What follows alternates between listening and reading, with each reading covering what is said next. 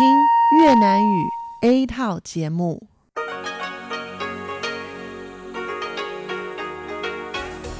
Đây là đài phát thanh quốc tế Đài Loan RTI.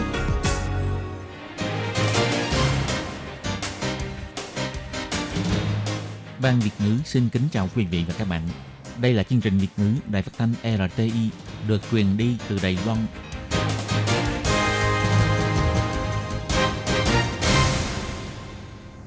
Các bạn thân mến, Hải Ly xin chào các bạn. Hôm nay thứ Tư, ngày 26 tháng 8 năm 2020, tức ngày 8 tháng 7 âm lịch năm canh tí. Hoan nghênh các bạn đến với chương trình phát thanh của Ban Việt ngữ, Đài phát thanh quốc tế Đài Loan RTI với các nội dung như sau. Mở đầu là bản tin thời sự Đài Loan, bài chuyên đề. Tiếp theo là các chuyên mục tiếng Hoa cho mỗi ngày, cẩm nang sức khỏe và sau cùng là chuyên mục ống kính rộng. Các bạn thân mến, để mở đầu cho chương trình, trước hết, Hải Ly xin mời các bạn cùng theo dõi nội dung tóm lược các tin chính của bản tin thời sự hôm nay. Theo trưởng đại diện của Cộng hòa Somaliland, văn phòng đại diện Somaliland tại Đài Loan sẽ chính thức thành lập vào đầu tháng 9. Hiệp hội Giao lưu Đài Nhật kêu gọi hủy bỏ lệnh cấm nhập khẩu nông sản phẩm cho 5 tỉnh của Nhật Bản. Theo ông Trần Cát Trọng, xử lý theo 4 nguyên tắc chính. Thành lập thêm văn phòng đại diện tại miền Nam nước Pháp, lập cột mốc mới cho quan hệ giao lưu giữa Đài Loan và Pháp. Một phụ nữ Philippines bị ghi nhận nhiễm COVID-19 sau khi trở về từ Đài Loan đã khoanh vùng 21 người tiếp xúc. Còn chip của TSMC giúp cho kỹ thuật kích thích não sâu càng chính xác hơn, làm gia tăng hiệu quả điều trị bệnh Parkinson. Vào tháng 10, các địa phương gồm Đài Bắc, Tân Bắc và Đào Viên sẽ thí điểm trước, lập điểm để thu hồi bao bì mua bán hàng online. Các bạn thân mến, và bây giờ Hải Ly xin mời các bạn đến với nội dung chi tiết của bản tin Thời sự Đài Loan hôm nay. Theo ngài Mohamed Omar Hagi Mohamud, trưởng đại diện của Cộng hòa Somaliland vào ngày 26 tháng 8 cho biết, công việc thành lập văn phòng đại diện của nước này tại Đài Loan vẫn đang tiếp tục triển khai. Trước mắt dự kiến sẽ chính thức được thành lập và đi vào hoạt động vào trước ngày 9 tháng 9, với biên chế dự định là 5 người, trong đó có kế hoạch tuyển dụng hai nhân viên người Đài Loan. Ngoài ra còn có hai nhân viên người Somaliland cùng đi với ngài Mohamed hiện đã có mặt tại Đài Loan.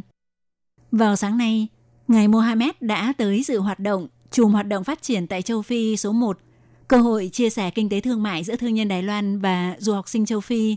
Đây là hoạt động công khai đầu tiên của ngài Mohamed sau 14 ngày cách ly kiểm dịch kể từ ngày 7 tháng 8 đặt chân đến Đài Loan. Theo ngài Mohamed nhấn mạnh, quan hệ giữa Somaliland và Đài Loan đã được chính thức hóa, được đánh dấu kể từ khi ngoại trưởng của hai nước ký kết thành lập văn phòng đại diện tại nước đối phương. Văn phòng đại diện Trung Hoa Dân Quốc tại Somaliland đã chính thức cắt băng thành lập vào ngày 17 tháng 8 với sự tham dự của quan chức cấp cao hai bên.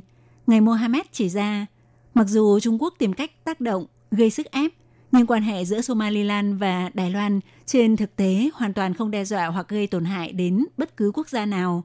Somaliland là quốc gia độc lập chủ quyền, mối quan hệ với Đài Loan là mối quan hệ hòa bình, tạo lợi ích chung. Hơn nữa đây là việc riêng của Somaliland và Đài Loan, không có bất kỳ quốc gia nào có thể điều khiển Somaliland phát triển hay không phát triển mối quan hệ với ai đó.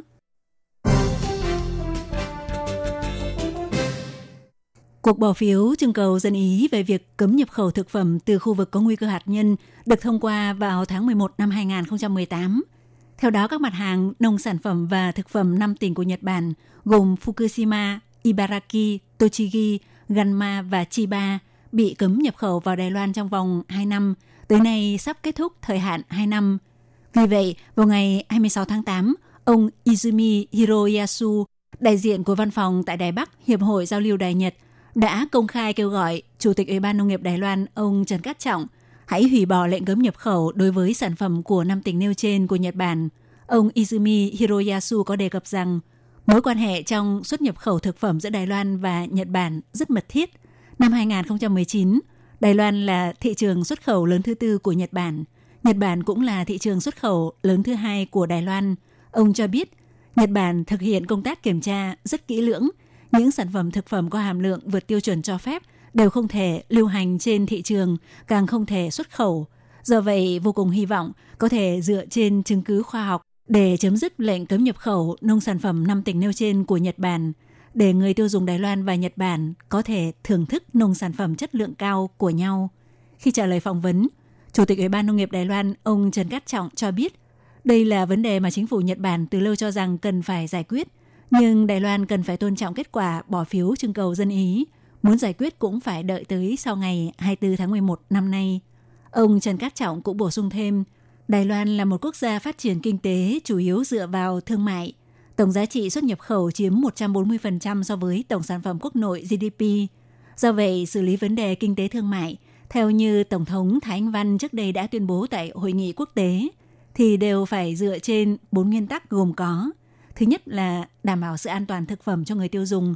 Thứ hai, không gây tác động ảnh hưởng đến ngành sản xuất. Thứ ba, nhất định phải có căn cứ khoa học. Và thứ tư là tham khảo quy định quốc tế. Do vậy, vấn đề sản phẩm thực phẩm của Nhật Bản cũng sẽ phải tuân theo bốn nguyên tắc này. Theo Bộ Ngoại giao Đài Loan cho biết vào ngày 25 tháng 8, cân nhắc tới sự giao lưu hợp tác của Đài Loan và Pháp trong các lĩnh vực gồm kinh tế thương mại, công nghệ, văn hóa và giáo dục phát triển ngày càng sâu sắc. Vì vậy, sau khi hai bên cùng nghiên cứu xem xét, đã quyết định sẽ thành lập văn phòng đại diện kinh tế văn hóa Đài Bắc tại Provence ở miền Nam nước Pháp. Vào ngày 26 tháng 8, trưởng đại diện của Trung Hoa Dân Quốc tại Pháp, ông Ngô Chí Trung cho biết, việc này chứng tỏ mối quan hệ giữa Đài Loan và Pháp đang phát triển ổn định. Mối quan hệ giữa Đài Loan và Pháp đã đạt đến một cột mốc mới. Tiếp theo các nước gồm Anh, Đức và Thụy Sĩ, thì Pháp là quốc gia thứ tư tại châu Âu mà Đài Loan có đặt một văn phòng đại diện trở lên – Ông Ngô Chí Trung chỉ ra, miền Nam nước Pháp là trung tâm phát triển văn hóa của Pháp, có những hoạt động văn hóa nổi tiếng trên toàn thế giới như Liên hoan phim Cannes và lễ hội nghệ thuật Avignon. Hơn nữa, tại đây có khí hậu và bờ biển tuyệt đẹp. Hàng năm thu hút đông đảo du khách ghé thăm. Những năm gần đây đã trở thành thánh địa du lịch của Pháp chỉ đứng sau Paris. Theo nguồn tin nắm được, địa điểm của Văn phòng đại diện Kinh tế Văn hóa Đài Bắc tại Provence đã được ấn định – và đã bắt đầu triển khai công tác chuẩn bị. Bộ Ngoại giao cũng đã cử người sang Pháp, nhưng thời gian chính thức hoạt động vẫn còn phải tùy thuộc vào mức độ ảnh hưởng của dịch COVID-19. Vào ngày 26 tháng 8, theo Trung tâm Chỉ đạo Phòng chống dịch bệnh Trung ương của Đài Loan cho biết, ngày 25 tháng 8 nhận được thông báo của chính phủ Philippines cho biết có một trường hợp từ Đài Loan nhập cảnh Philippines được ghi nhận có kết quả dương tính với COVID-19 nhưng không có triệu chứng. Trường hợp xét nghiệm có kết quả dương tính này là một phụ nữ Philippines hơn 30 tuổi. Ngày 27 tháng 2 năm nay sang Đài Loan làm việc, ngày 19 tháng 8 xuất cảnh khỏi Đài Loan trở về Philippines. Khi nhập cảnh được lấy mẫu xét nghiệm tại sân bay, ngày 21 tháng 8 có kết quả dương tính. Trung tâm chỉ đạo phòng chống dịch bệnh cho biết, trong thời gian ở tại Đài Loan cũng như sau khi đã về Philippines, ca bệnh này đều không có triệu chứng. Trước mắt cơ quan y tế Đài Loan đã nắm bắt sơ bộ thông tin của 21 người từng tiếp xúc bao gồm người tiếp xúc tại nơi làm việc và bạn ở chung phòng tại nhà thuê. 21 người tiếp xúc đều đã hoàn tất việc lấy mẫu phẩm bệnh để xét nghiệm axit nucleic và xét nghiệm huyết thanh. Hiện đã có hai người biết kết quả là âm tính, số còn lại vẫn đang đợi kết quả. Sắp tới cũng sẽ tiếp tục điều tra về quá trình hoạt động đi lại của trường hợp này để khoanh vùng những người có khả năng tiếp xúc. Ngoài ra, đối với trường hợp ngày 24 tháng 8, Thượng Hải thông báo có một ca nhập cảnh từ Đài Loan khi xét nghiệm tại Thượng Hải cho kết quả dương tính. Theo Trung tâm Chỉ đạo Phòng chống dịch bệnh cho biết, trường hợp này là một bà cụ hơn 70 tuổi. Ngày 15 tháng 8 xuất cảnh ra khỏi Đài Loan đến Thượng Hải. Kết quả xét nghiệm trong ngày hôm đó tại Thượng Hải là âm tính. Trong thời gian cách ly kiểm dịch tới ngày 21 tháng 8 có triệu chứng đau họng. Tới ngày 22 tháng 8, cơ quan y tế Thượng Hải bố trí lấy mẫu xét nghiệm lại thì cho kết quả dương tính. Hiện ca bệnh này đang được điều trị tại Thượng Hải. Cơ quan y tế của Đài Loan đã giả soát tổng cộng có 14 người từng tiếp xúc vào 14 ngày trước khi bệnh nhân này phát bệnh. Trong đó gồm có bạn bè và người đưa ra sân bay kết quả xét nghiệm axit nucleic và xét nghiệm huyết thanh đều âm tính. Do vậy, hiện xếp những người tiếp xúc vào thành đối tượng tự theo dõi quản lý sức khỏe. Ngoài ra, Trung tâm Chỉ đạo Phòng chống dịch bệnh cũng cho biết, cân nhắc tới việc giải tỏa áp lực cho đội ngũ xe taxi phòng dịch chuyên dụng. Từ ngày hôm nay, những người thuộc diện cách ly kiểm dịch và cách ly tại nhà Nếu cần đi khám bệnh trong thời gian cách ly kiểm dịch thì đều phải liên lạc với Sở Y tế địa phương và bắt buộc phải sử dụng phương tiện giao thông được sắp xếp để đi khám bệnh mà tuyệt đối không được tự đi. Bệnh Parkinson có những triệu chứng bao gồm động tác chậm chạp, run rẩy, bước đi khó khăn. Sau một thời gian dài sử dụng loại thuốc đặc trị levodopa, lại dễ gây ra triệu chứng rối loạn vận động chậm do không kiểm soát được chân tay.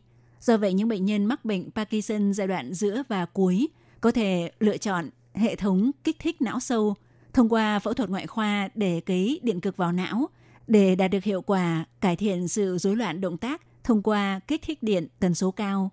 Tuy nhiên, hệ thống kích thích não sâu hiện tại chỉ có thể áp dụng kích thích điện liên tục không chênh lệch, rất hao điện và cũng rất dễ gây ra tác dụng phụ. Với sự hỗ trợ của kế hoạch phát triển công nghệ não bộ và bước tiến nhảy vọt quốc tế Đài Loan 2019-2020, giáo sư khoa nghiên cứu điện tử trường Đại học Giao thông Kha Minh Đạo và chủ nhiệm khoa rối loạn động tác bệnh viện Trường Canh Lâm Khẩu Trần Quỳnh Châu đã thành lập ra nhóm nghiên cứu đa lĩnh vực sử dụng con chip của hãng TSMC phát triển ra hệ thống kích thích não sâu vòng lặp kín trí tuệ nhân tạo, có thể quyết định thời cơ tốt nhất để tiến hành kích thích điện tùy thuộc vào tín hiệu sinh lý độc đáo trong não của từng bệnh nhân bị mắc Parkinson. Chủ nhiệm Trần Quỳnh Châu chỉ ra rằng, theo thử nghiệm mô phỏng sơ bộ hiện tại phát hiện, hiệu quả điều trị tăng 35%, đồng thời giảm được 50% mức độ hao điện. Bà nói, 最重要、最重要的是，它非常省电，就是我们用的电量大概只有传统型的五十 percent 而已。 Điều quan trọng nhất là nó rất tiết kiệm điện. Lượng điện sử dụng hệ thống của chúng tôi chỉ tốn khoảng 50% so với sản phẩm truyền thống.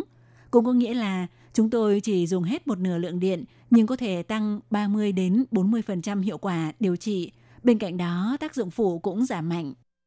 Về chi phí, một bộ hệ thống kích thích não sâu loại truyền thống có chi phí khoảng 1 triệu đài tệ – trong đó, bảo hiểm y tế chi trả tới 90%, cho nên mức chi phí mà người dân phải tự chịu khá thấp.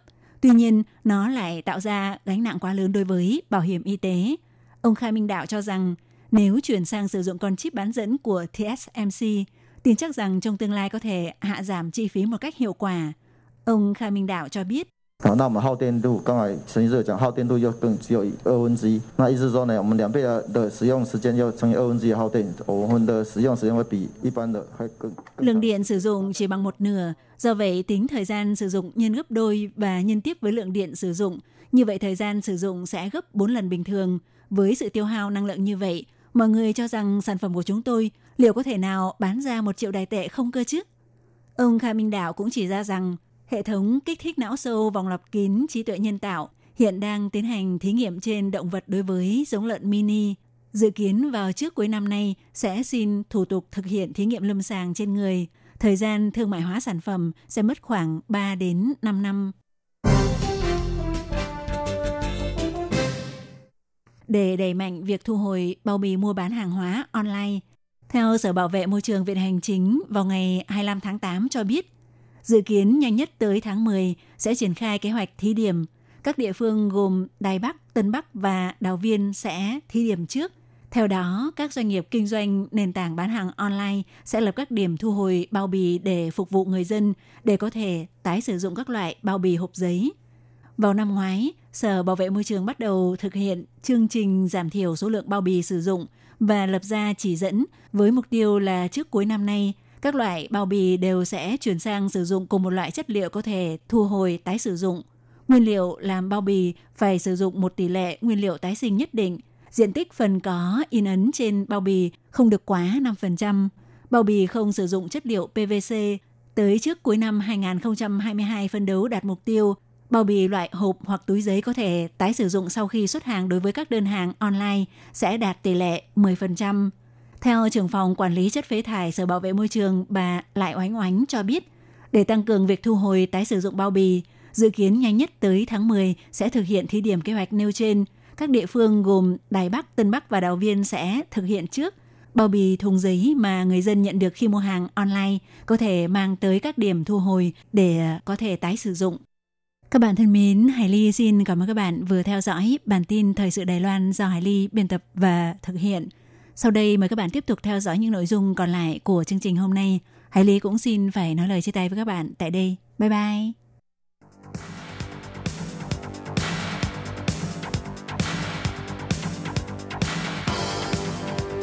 Đây là đài phát thanh quốc tế Đài Loan RTI, truyền thanh từ Đài Loan. Mời các bạn theo dõi bài chuyên đề hôm nay.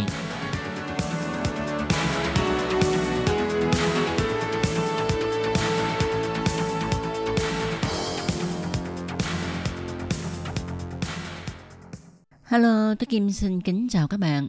Hoan nghênh các bạn đã đến với bài chuyên đề ngày hôm nay.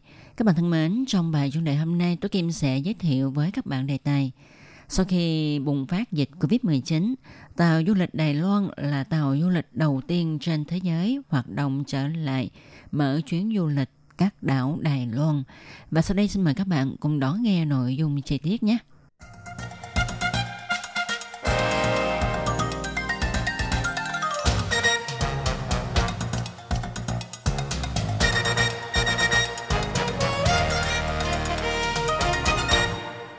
Ngày 26 tháng 7, tàu du lịch Exploratium là chiếc tàu du lịch đầu tiên trên thế giới hoạt động trở lại sau khi dịch COVID-19 bùng phát.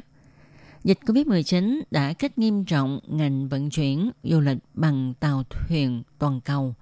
Sau khi tàu Exploratium của Đài Loan thực hiện kiểm dịch nghiêm ngặt dài đến 21 ngày. Theo lệnh của Bộ trưởng Trần Thể Trung, Bộ Y tế và Phúc lợi Đài Loan kiêm chỉ huy trưởng Trung tâm Chỉ đạo Phòng chống dịch bệnh Trung ương. Cuối cùng, vào ngày 26 tháng 7, tàu đã được phép vận hành trở lại. Tàu đã chở hơn 1.000 khách du lịch tại đảo Cơ Long vào ngày 27 tháng 6 và trở thành con tàu du lịch đầu tiên trên thế giới hoạt động trở lại sau khi dịch Covid bùng phát với hành trình du lịch các đảo nhỏ của Đài Loan. Thống đốc tập đoàn Gatien ông Châu Phúc Minh không nén được xúc động phát biểu trong ngày đầu tiên làm lễ chúc mừng tàu Explore Chim đi vào hoạt động trở lại Ông cảm ơn chính phủ Đài Loan đã mang lại hy vọng cho ngành tàu du lịch và cũng ngưỡng mộ người dân Đài Loan khỏi phải chịu cảnh phong tỏa và cách ly như các nước khác. Ông nói, nửa năm qua, chúng ta luôn mong mỏi chuyến du lịch này tuy có thể trông mong nhưng không thể nào gấp gáp. Cho đến hôm nay, tàu du lịch lại có thể hoạt động trở lại tại Đài Loan. Nó cũng mang lại tia hy vọng cho các công ty tàu du lịch của các nước. Tôi vô cùng xúc động, cảm ơn Đài Loan đã làm tấm gương sáng cho thế giới, mang lại hy vọng cho ngành tàu du lịch trong thời buổi dịch bệnh lan tràn này. Trong khi các nơi chịu sự phong tỏa thành phố và cách ly, thì người dân Đài Loan lại có thể ngoài tàu du lịch, hứng gió biển, hưởng thụ chuyến du lịch ra các đảo nhỏ. E rằng đây là niềm hạnh phúc nhất trên trái đất và đáng để được mọi người ngưỡng mộ. Trên thực tế, ngoài ông Châu Phúc Minh không thể đích thân đến tham dự buổi lễ ra quân trở lại lần đầu tiên của tàu du lịch sau khi dịch bệnh xảy ra, mà các quan chức cao cấp của tập đoàn này ở các nước như ở Úc, ở Nhật Bản, Singapore, Ấn Độ, Indonesia, Philippines cũng phải tham gia buổi lễ này qua màn hình trực tuyến. Thống đốc Châu Phúc Minh hy vọng trong tương lai, Đài Loan sẽ trở thành trung tâm xây dựng mạng lưới du lịch bằng tàu biển đến các quốc gia lân cận không có dịch bệnh. Điều đáng để mọi người quan tâm đó là mặc dù sau khi tàu du lịch Esfrim khởi hành trở lại vào ngày 26 tháng 7, tàu sẽ tiến hành 30 chuyến du lịch quanh các đảo nhỏ của Đài Loan liên tục trong vòng 3 tháng. Và các tour này khi được đưa ra đã bán sạch. Nhưng tàu du lịch công chúa thuộc tập đoàn Costa Costa thì vẫn không tham gia vào việc phục hồi hoạt động chở khách du lịch. Người phụ trách cho biết đó là do tổng bộ của công ty ở Mỹ tuyên bố lệnh cấm vận hành cho đến cuối tháng 9 và nếu tình hình dịch bệnh không khả quan thì có thể sẽ kéo dài lệnh cấm hoạt động này. Và lại, tập đoàn Costa Costa vẫn còn 3.000 thuyền viên chưa được phép về nhà, nên công ty chọn cách tạm ngưng hoạt động của tàu thuyền. Dù thế nào đi nữa thì việc tàu du lịch Explorer Rim tại Đài Loan hoạt động trở lại cũng đã khiến cho nhiều người ngưỡng mộ và cũng mang lại tia hy vọng cho ngành tàu du lịch trên thế giới. Các bạn thân mến, Các bạn vừa đón nghe bài chuyên đề ngày hôm nay do Tố Kim thực hiện. Tố Kim xin chân thành cảm ơn sự chú ý theo dõi của các bạn. Thân chào tạm biệt các bạn. Bye bye.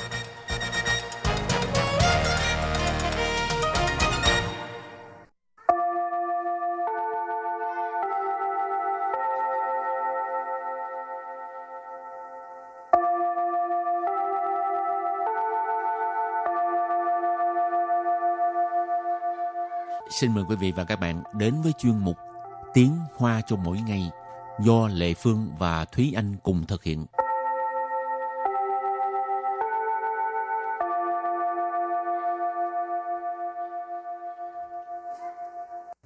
Thúy Anh và Lệ Phương xin kính chào quý vị và các bạn. Chào mừng các bạn đến với chuyên mục Tiếng Hoa cho mỗi ngày ngày hôm nay bài học trước là mình à, học về cái việc à, đổi tiền chuyển ừ. tiền ha. Và hôm nay mình cũng tiếp tục với cái đề tài này. Ừ, nó nhưng tiền hoài. À, ý nhưng mà ai cũng thích tiền mà. À, đúng rồi. thì anh không thích tiền à?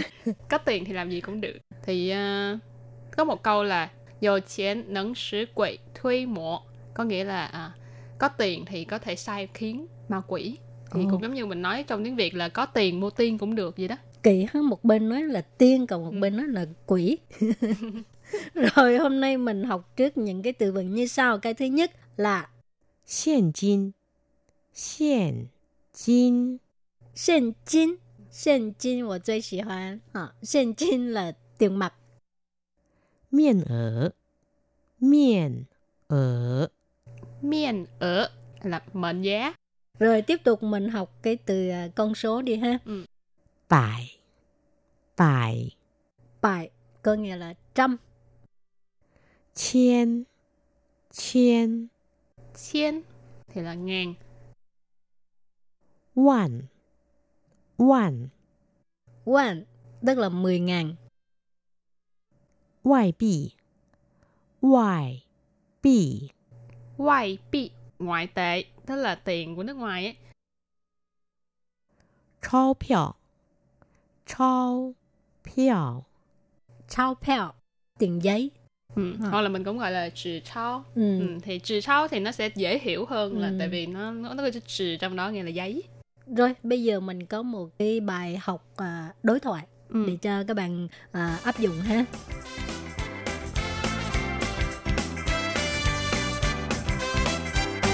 请问这里有换钱吗？有啊， 美元吗？你要换多少钱？越南盾面额最大的钞票是多少？越南盾面额最大的钞票是五十万越盾。 Lệ Phương làm A đi. Ừ. Xin问这里有换钱吗？有啊，美元吗？你要换多少钱？越南盾面额 最大的钞票是多少？越南盾面额最大的钞票是五十万越盾。 Ừ, hồi nãy mình nói cái gì đây? Câu thứ nhất, 请问这里有换钱吗？ xin问这里有换钱吗? Có nghĩa là xin hỏi ở đây có đổi tiền không? Xin问mình học à, rất là nhiều lần rồi là xin hỏi, cho hỏi. 这里,这里 tức là ở đây. Ha. 有换钱吗? Hoan tức là đổi, chén là tiền, Ừ. hoan chén đổi tiền, Ừ. ma tức là từ nghi vấn không. Xin问这里有换钱吗? Xin hỏi ở đây có đổi tiền không? Thì trong bài học trước mình cũng có nó, cũng có học về là 我想换 Tôi chẳng hoan什么? ừ. 我想换钱 Ờ. ừ. Thì bài học trước các bạn có thể xem lại bài học cũ Câu thứ hai B thì trả lời là 有啊，美元吗？你要换多少钱？ 有啊, mỹ yuán ma, nì yào hoàn tua sào chén. Dầu à là có chứ. Mỹ yuán ma, mỹ yuán là tiền đô la Mỹ. Ma là câu để hỏi đặt ở cuối câu. Cho nên mỹ yuán ma ý chỉ là tiền Mỹ hả? Tiền đô la Mỹ hả? Nì yào hoàn tua sào chén là bạn muốn đổi bao nhiêu tiền. Ở đây thì mình tạm dịch là chị muốn đổi bao nhiêu tiền. Nì là chị. Yào là muốn.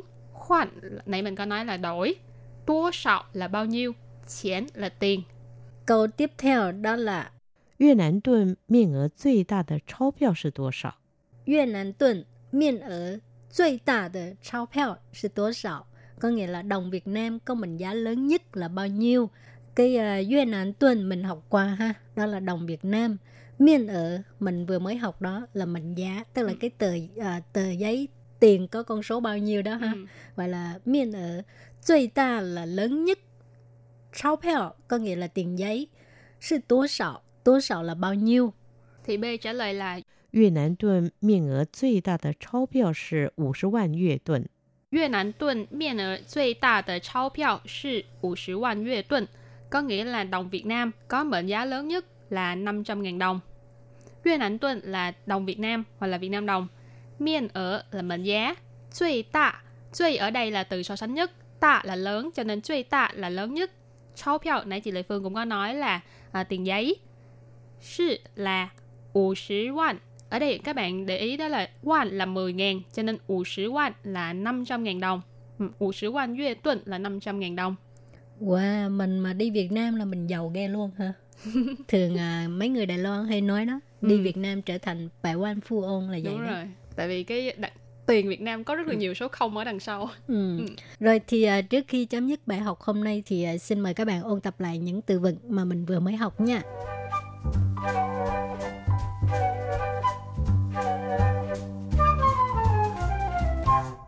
Hiện kim, hiện kim, hiện kim, tiền mặt. Miên ở, miên ở, miên ở là mệnh giá. Bài Bài Bài có nghĩa là trăm. Chiên. Chiên. Chiên thì là ngàn. Vạn Vạn Vạn tức là mười ngàn. Ngoại bị Ngoại bị Ngoại bị Ngoại tệ tức là tiền của nước ngoài ấy. 钞票 钞票， trao票, tiền giấy. Rồi bây giờ mình có một cái bài học à, đối thoại Ừ. để cho các bạn à, áp dụng ha.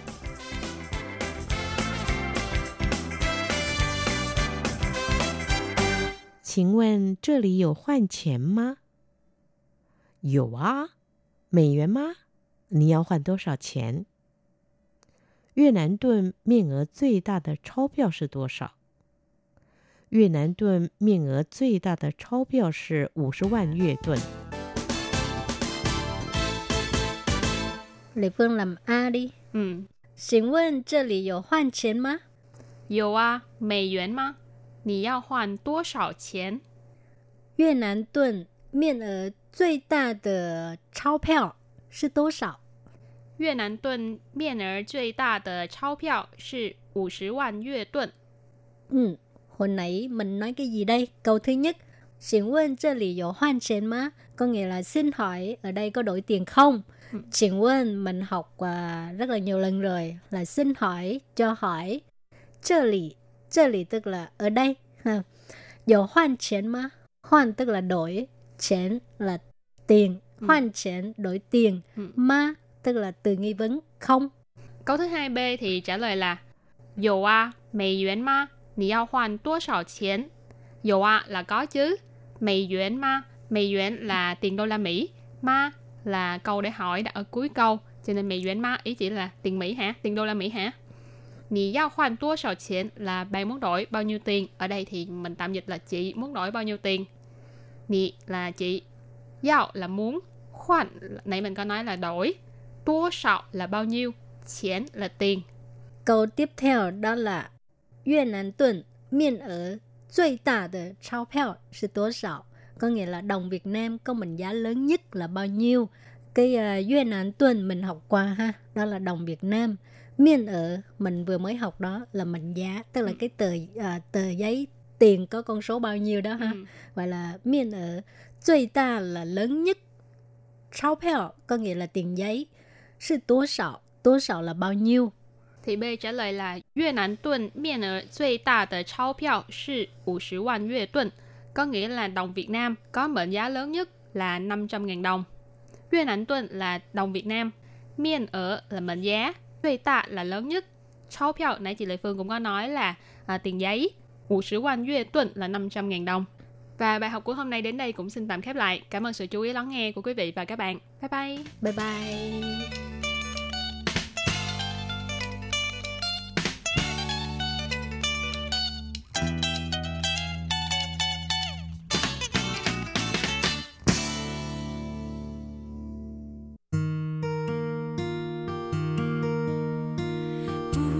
无限的爱向全世界传开，永恒的光。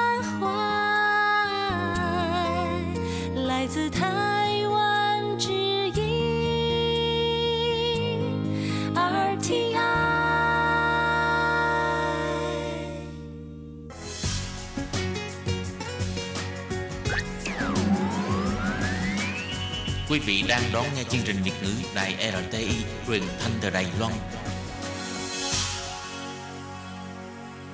Mời các bạn theo dõi tiết mục Cẩm nang sức khỏe do Tố Kim thực hiện. Tiết mục Cẩm nang sức khỏe sẽ cung cấp những thông tin về sức khỏe cho các bạn tham khảo, chăm sóc tốt sức khỏe mình Hello, tôi Kim xin kính chào các bạn. Hoan nghênh các bạn đã đến với chương mục Cẩm nang sức khỏe ngày hôm nay. Các bạn thân mến, trong chương mục Cẩm nang sức khỏe ngày hôm nay, tôi Kim xin giải đáp thắc mắc của một bạn thính giả hỏi là muốn cắt da quy đầu cho con mình thì phải đợi đến khi nào? À, có phải là mới sinh ra là cắt rồi hay sao? Hay là lớn lên có vấn đề rồi chúng ta mới cắt bao quy đầu cho trẻ? Và sau đây tôi Kim xin mời các bạn cùng đón nghe nội dung chi tiết của chương mục cẩm nang sức khỏe ngày hôm nay để biết được câu trả lời nhé.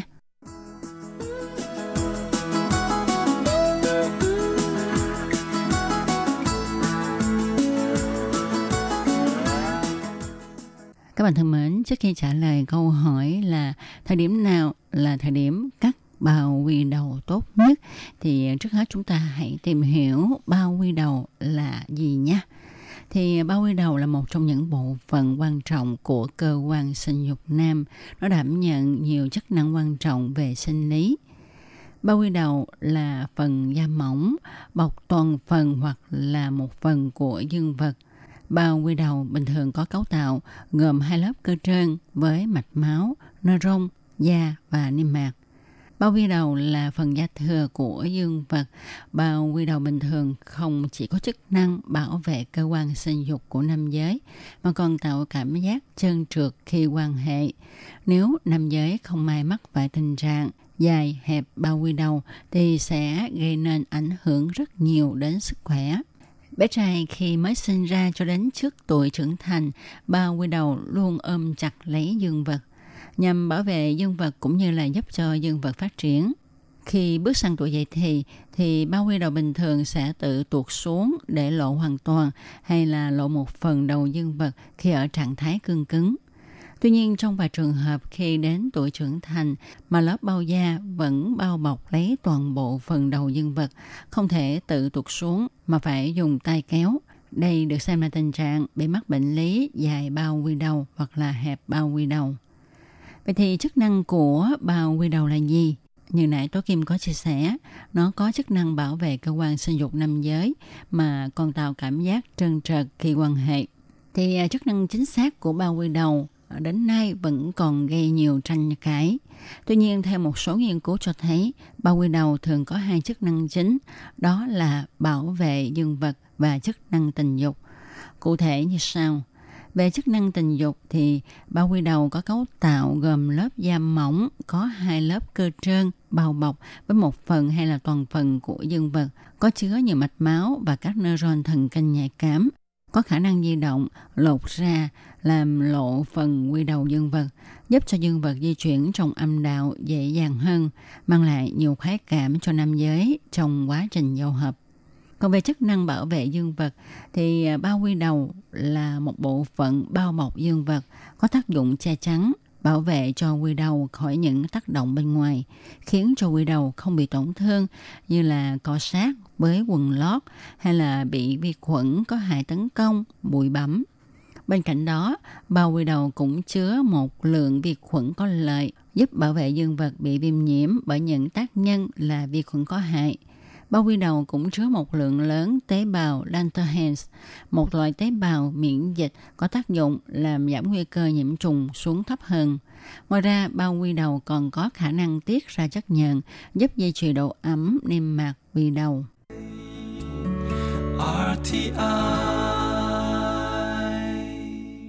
Các bạn thân mến, vừa rồi chúng ta đã cùng nhau tìm hiểu về cấu tạo cũng như là chức năng của bao quy đầu. Vậy thì khi nào thì mới cắt bao quy đầu đây?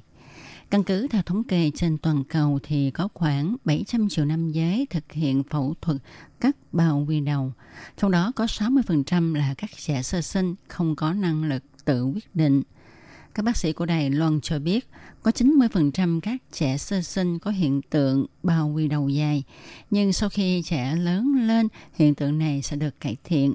Do đó, các bậc cha mẹ không nên vội vàng cắt bao quy đầu cho con khi mới sinh, mà hãy để cho trẻ qua hết thời kỳ dậy thì, rồi xem tình hình bao quy đầu lúc đó ra sao phải quyết định là có nên cắt hay không nhằm tránh cho con mình gặp phải những trục trặc về công năng tình dục về sau.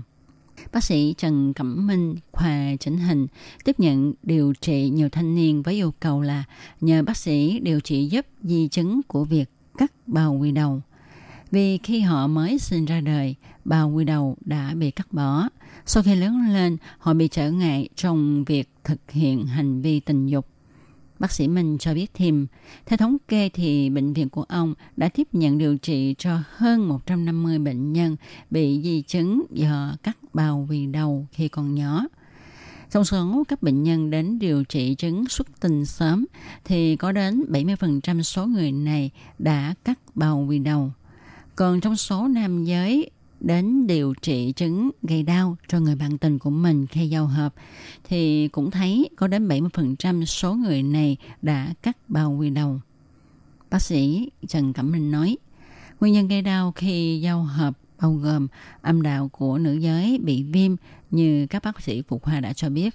70% nguyên nhân còn lại là do bao quy đầu của nam giới bị cắt quá ngắn, trà sát vào âm đạo gây đau. Bác sĩ Minh cho biết thêm, có 9 trẻ em trong 10 trẻ sơ sinh là nam giới mắc phải hiện tượng bao quy đầu dài. Số trẻ này khi lớn lên thì bao quy đầu tự nhiên sẽ được cải thiện. Trên thực tế, chỉ có một trẻ phải cắt bao quy đầu mà thôi. Do đó cũng xin nhắc nhở các bậc cha mẹ, phụ huynh không nên quá vội vàng cắt bao quy đầu cho đứa con trai yêu dấu của mình khi mới sinh. Một mặt là vì trẻ chưa phát triển hoàn toàn nên bác sĩ không thể nào cắt độ dài của da chính xác được.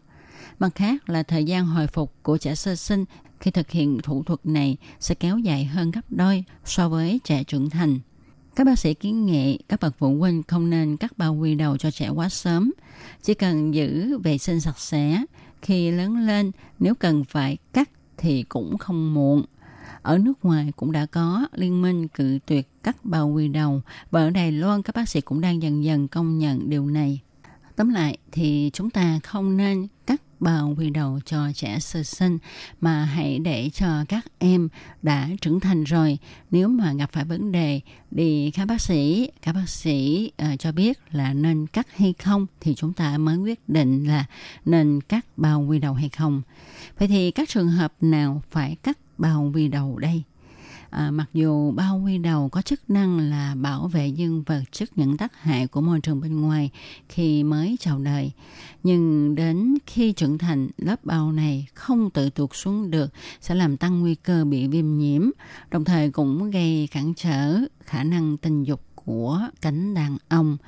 Chính vì vậy, trong một số trường hợp thì chúng ta phải cắt bao quy đầu. Thì những trường hợp này bao gồm bao quy đầu quá dài, hẹp bao quy đầu hoặc là nghẹt bao quy đầu hay là bao quy đầu bị viêm nhiễm vân vân. Thì như thế nào là bao quy đầu bị dài? Đây là một bệnh lý khá phổ biến ở nam giới. Đây là tình trạng lớp bào quy đầu bao phủ toàn bộ dương vật khi dương vật đang trong trạng thái cứng cứng. Nhưng khi dùng tay kéo xuống thì vẫn có thể tuột xuống dài bao quy đầu nếu không được cắt bao quy đầu thì sẽ khiến cho cái khâu vệ sinh không được sạch sẽ. Cặn bã sẽ tích tụ dưới lớp bao da làm tăng nguy cơ viêm nhiễm quy đầu, xuất tinh sớm, vân vân. Thậm chí có thể biến chứng thành ung thư dương vật khi bị vi khuẩn tấn công. Khi mà phát hiện chúng ta có triệu chứng này thì nên nhanh chóng đi đến cho bác sĩ khám và để được bác sĩ tư vấn xem là có nên cắt bao quy đầu hay không nhé. Rồi về cái chứng hẹp bao quy đầu á, thì đây là một tình trạng lớp da bao quy đầu của nam giới bị bích kính hoàn toàn, không thể nào để lộ ra ngoài ngay cả khi uh, dương vật đang ở trong tình trạng là cương cứng. Khi bị hẹp bao quy đầu, nam giới cũng cần tiến hành thủ thuật cắt bao quy đầu sớm. Bởi vì hẹp bao quy đầu không chỉ khiến cho chuyện chăn gói của nam giới không được viên mãn, mà còn khiến cho nước tiểu, bừa sinh dục bị tích tụ bên trong. Về lâu về dài sẽ khiến cho bao quy đầu bị viêm nhiễm. Và các tác nhân gây bệnh sẽ nhanh chóng tấn công sang các bộ phận quan trọng khác như là tinh hoàng, niệu đạo, tiếng tuyền luyệt, gây viêm nhiễm các bộ phận này, khiến cho nam giới có thể phải đối mặt với tình trạng vô sinh, hiếm muộn hoặc là có thể khiến cho bạn tình bị mắc một số bệnh phụ khoa nếu như quan hệ tình dục không lành mạnh.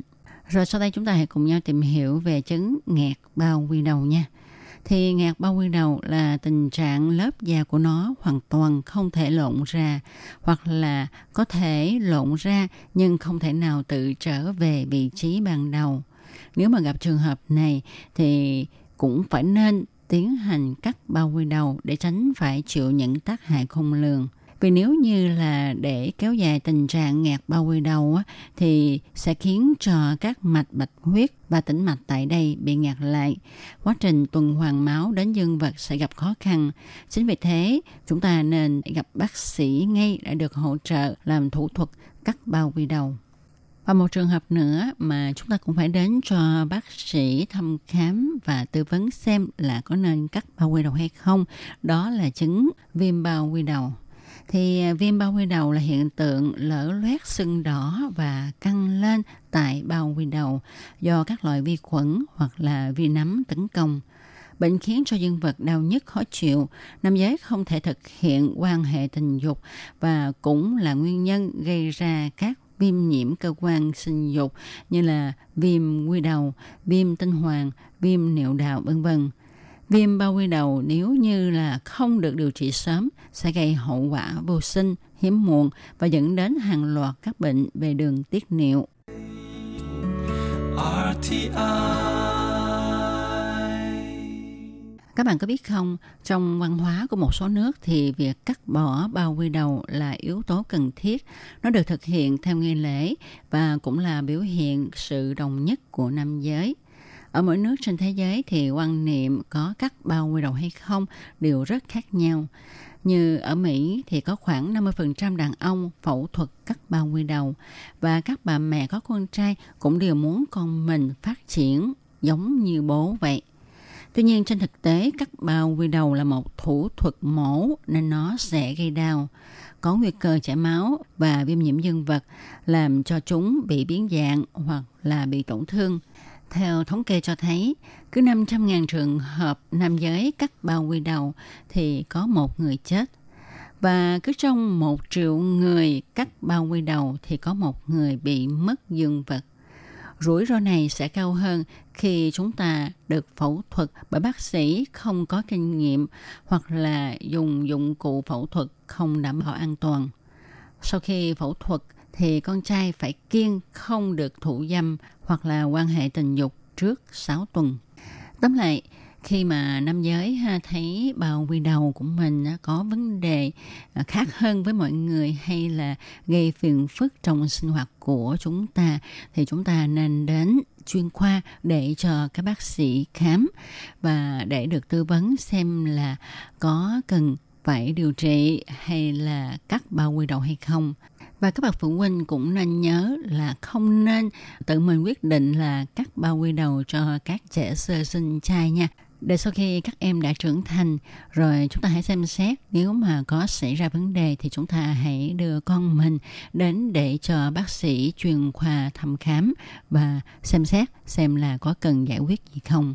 Như vậy sẽ tốt hơn vì sẽ tránh được những cái hậu quả, những cái di chứng gây ra khi chúng ta cắt bao quy đầu cho trẻ còn quá nhỏ và các bạn thân mến, trong một cẩm nang sức khỏe ngày hôm nay cũng xin được tạm dừng nơi đây.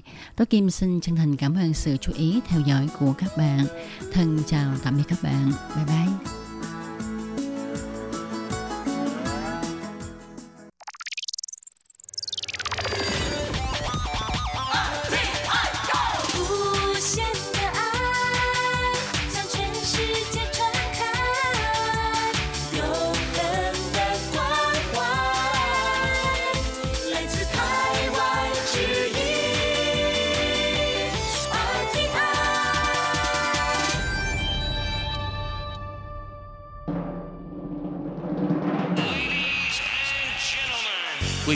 Đang đón nghe chương trình Việt ngữ Đài RTI truyền thanh từ Đài Loan.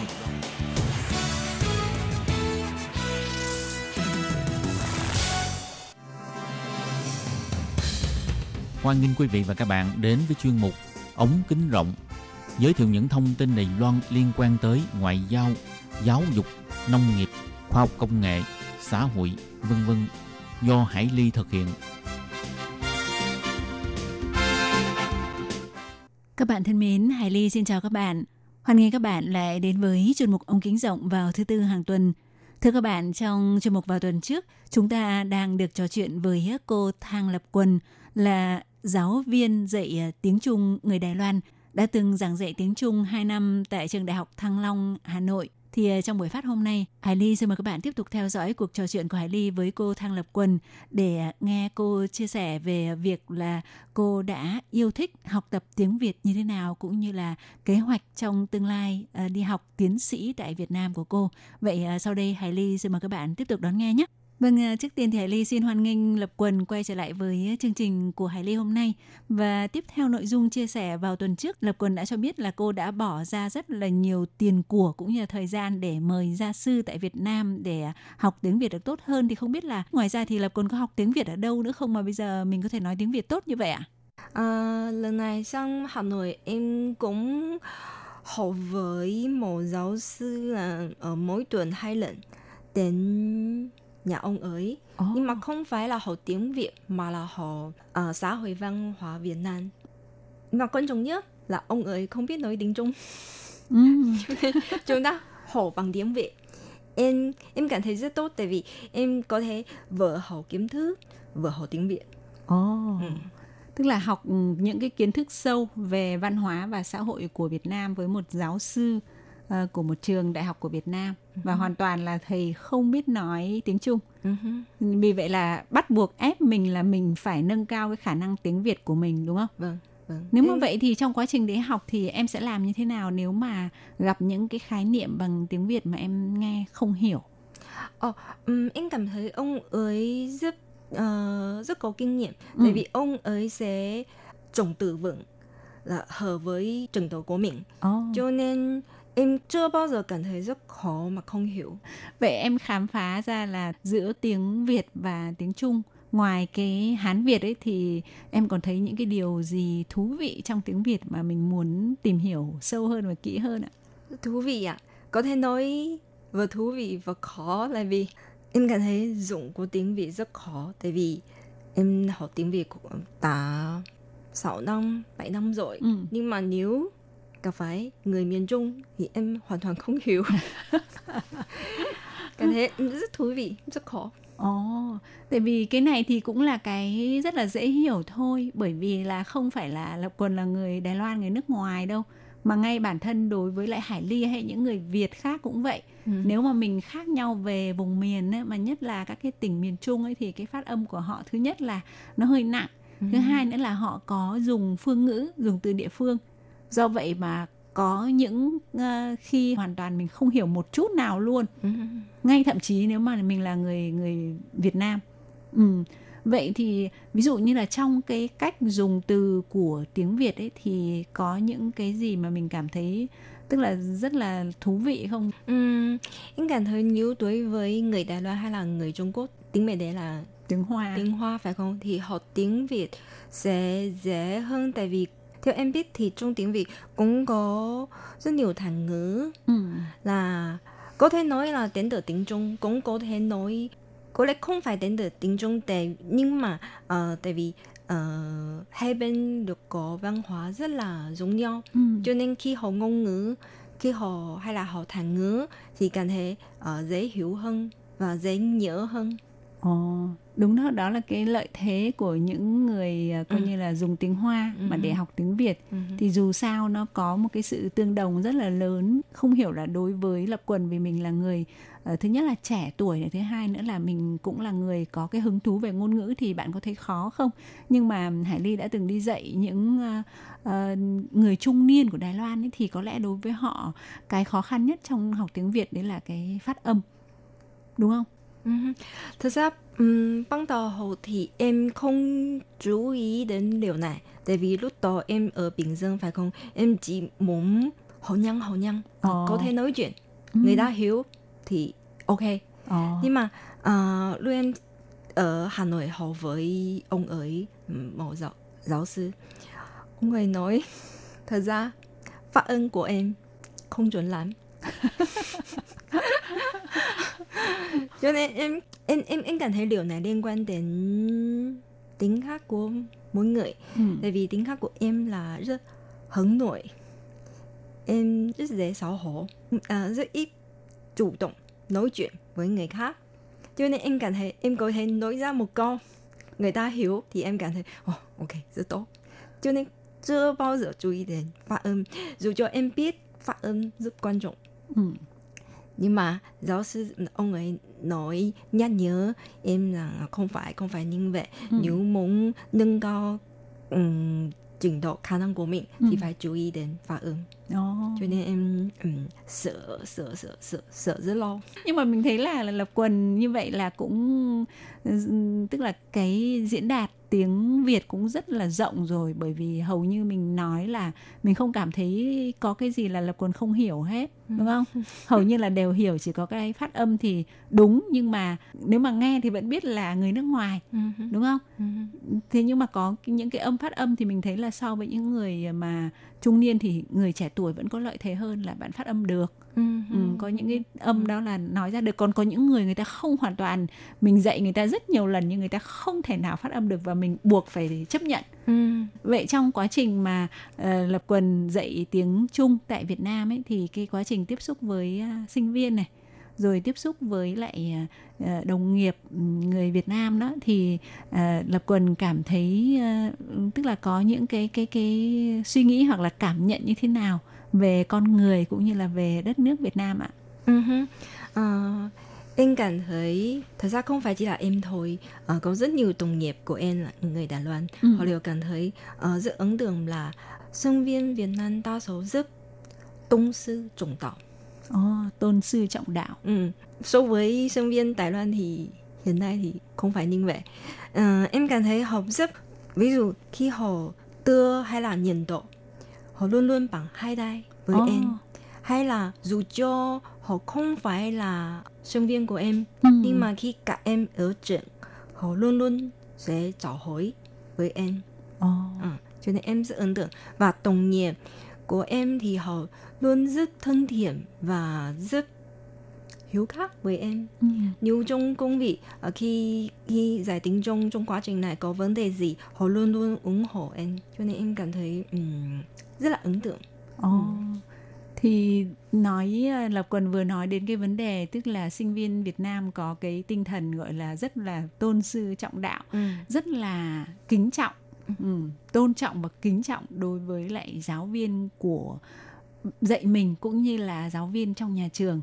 Ừ, thì nhân cái này thì Hải Ly lại muốn hỏi một chút về cái uh, phong cách khi mà lên lớp giữa Việt Nam với Đài Loan ấy thì không biết là nó có khác nhau không? Bởi vì uh, ngày xưa thời mà Hải Ly còn học đại học ấy thì cái tôn sư trọng đạo nó còn gọi là cao hơn nữa cả bây giờ có nghĩa là giáo viên nói là là học sinh sinh viên là phải hoàn toàn là nghe lời Ừ. và thường là tụi mình hồi đó không không dám phản bác lại giáo viên đâu Vâng. có nghĩa là giáo viên nói gì thì vâng ạ dạ dạ và nghe đó giáo viên đôi khi có nói sai mình cũng không dám nói lại là thầy ơi thầy nói sai rồi Vâng. giả dụ như vậy á Ừ. còn ở Việt Nam ngày xưa thì tuyệt đối không bao giờ sinh viên lên lớp được phép ngồi ăn uống hoặc ngủ ở trong lớp điều đấy là điều vô cùng cấm kỵ nếu trong trường hợp mà bạn có không kịp ăn sáng chẳng hạn như vậy mà lỡ lên lớp thì nếu có ăn thì phải ăn ăn vụng trộm á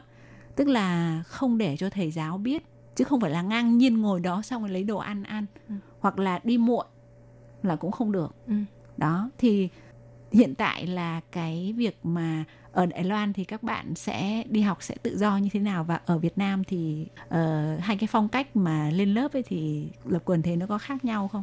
Uhm, thật ra em tốt nghiệp đại học cũng lâu năm rồi, cũng rất lâu rồi. Nhưng mà em nhớ lúc đó thì ngủ, à, ăn uống trên lớp cũng rất phổ biến. Nhưng mà uh, đa số sinh viên vẫn rất lịch sự với Ồ. thầy cô. Ừ. Ờ. Lễ mà- phép đúng không? Ừ, rất lễ phép. Nhưng mà nghe nói, em nghe nói bây giờ thì hơi thay đổi, thì không phải như vậy. Em cảm thấy có lẽ là vì sự ảnh hưởng đến từ phương Tây. Tại vì Ừ. phương Tây thì họ rất cởi mở, Ừ. họ họ họ tôn trọng cái cá nhân. À, vâng, vâng, tôn, cho nên quyền lợi của cá nhân thì rất quan trọng. Ồ. Nhưng mà ở Việt Nam thì ờ, em cảm thấy bây giờ học sinh viên sinh viên đại học dù cho điều này không liên quan đến đến học trình độ như thế nào, Ừ. họ tốt hay là họ không tốt, họ luôn luôn rất tôn trọng thầy cô. Ví dụ muốn đi ra ngoài, đi nhà vệ sinh thì luôn luôn sẽ cảm thấy rất xấu hổ hay là đến muộn sẽ cảm thấy mình làm sai. Ờ, cho nên em cảm thấy hai bên này khác nhau rất lớn. Ờ. Ừ. tức là dù sao thì là mình vẫn thấy là có một cái sự tôn trọng nhất định đối với giáo viên thì vẫn hơn. Tại vì có thể là do cái cuộc sống bây giờ nó bận rộn hoặc là mọi người căng thẳng mệt mỏi thì giáo viên cũng có thể thông cảm cho sinh viên. Ví dụ như là không kịp thì mình có thể ăn uống một chút hoặc là mệt quá thì mình có thể gục xuống bàn ngủ một chút xíu. Thế nhưng mà cái đó là cũng phải ở một cái chừng mực nhất định không thể nào mà lúc nào cũng đến lớp làm mọi việc riêng như là ở nhà mình hoặc là lúc nào đi học cũng ngủ. Ừ. thì đó cũng là một cái sự thiếu tôn trọng đối với giáo viên. Thì Hải Ly nghĩ rằng là giữa phương Tây và phương và và người Hoa hoặc là người Việt cũng vậy. Có có cái sự khác biệt ừm, với nhau là cái sự ờ, tức là tôn trọng cái cái ý kiến cá nhân hoặc cái quyền lợi của cá nhân. Tuy nhiên dù mình có đề cao cái quyền cá nhân của mình nhưng mà cái thái độ của mình rất là quan trọng Vâng. có nghĩa là thái độ mình phải luôn luôn tỏ ra là lịch sự Ừ. và tức là tôn trọng người khác Vâng. đúng không thì Vâng. nó sẽ hay hơn và xin hỏi lập quần là cái ờ, dự định xa hơn một chút của bạn là sau khi mình học tiến sĩ ấy thì mình còn có cái dự định gì mà có liên quan tới Việt Nam hay là liên quan tới tiếng Việt không? Ví dụ như sau này có ý định lâu dài là ờ, dạy ở Việt Nam hay làm một cái công tác gì đấy mà có liên quan tới Việt Nam không? Uh-huh. Em dự định học ở Việt Nam nhiều nhất là 4 năm thì phải tốt nghiệp. Tại vì em có lấy học bổng chính phủ Đài Loan. Ồ. Họ sẽ cho học bổng là nhiều nhất là 4 năm. Hứ. Sau khi tốt nghiệp, em buộc phải chắc chắn phải về Đài Loan. Tại vì nếu lấy học bổng này thì Ừ. học quy định phải về Đài Loan làm việc. Ừ. Em tìm ở Đài Loan thì có thể dạy tiếng Trung cho người Việt và dạy tiếng Việt cho người Đài Loan Ồ. và em cũng ừm, có thể nói em muốn làm nghiệp cầu nối giữa Việt Nam và Đài Loan bằng nhiều khác. Ví dụ giảng dạy ngôn ngữ hay là làm phiên dịch vân vân. Wow. nhưng mà ờ, dù thế nào bất kể em ở Việt Nam hay là ở Đài Loan em chắc chắn sẽ làm những công việc liên quan đến ngôn ngữ và Việt Nam. Ừm, Vâng thì ờ, rất là Cảm ơn Lập Quần đã có những cái chia sẻ rất là thú vị. Và cũng xin chúc cho Lập Quần là có thể uh, thuận lợi bắt đầu chương trình học tiến sĩ của mình và có thể hoàn thành chương trình tiến sĩ một cách uh, thuận lợi và theo đúng kế hoạch là 4 năm đúng không? Uh-huh. Và mong là sau này trong cái lĩnh vực tiếng Việt tại Đài Loan thì uh, chúng ta sẽ còn có nhiều cơ hội được uh, gặp gỡ với Lập Quần và xin chúc cho Lập Quần là luôn luôn uh, mạnh khỏe, xinh đẹp và uh, luôn luôn thuận lợi trong công việc học tập và trong cuộc sống ạ. Vâng, xin cảm ơn chị Hải Ly. Và chương trình của chúng tôi hôm nay cũng xin phải à, chia tay với Lập Quần và các bạn tại đây. Ờ, thân ái, chào tạm biệt. Bye bye. Bye bye.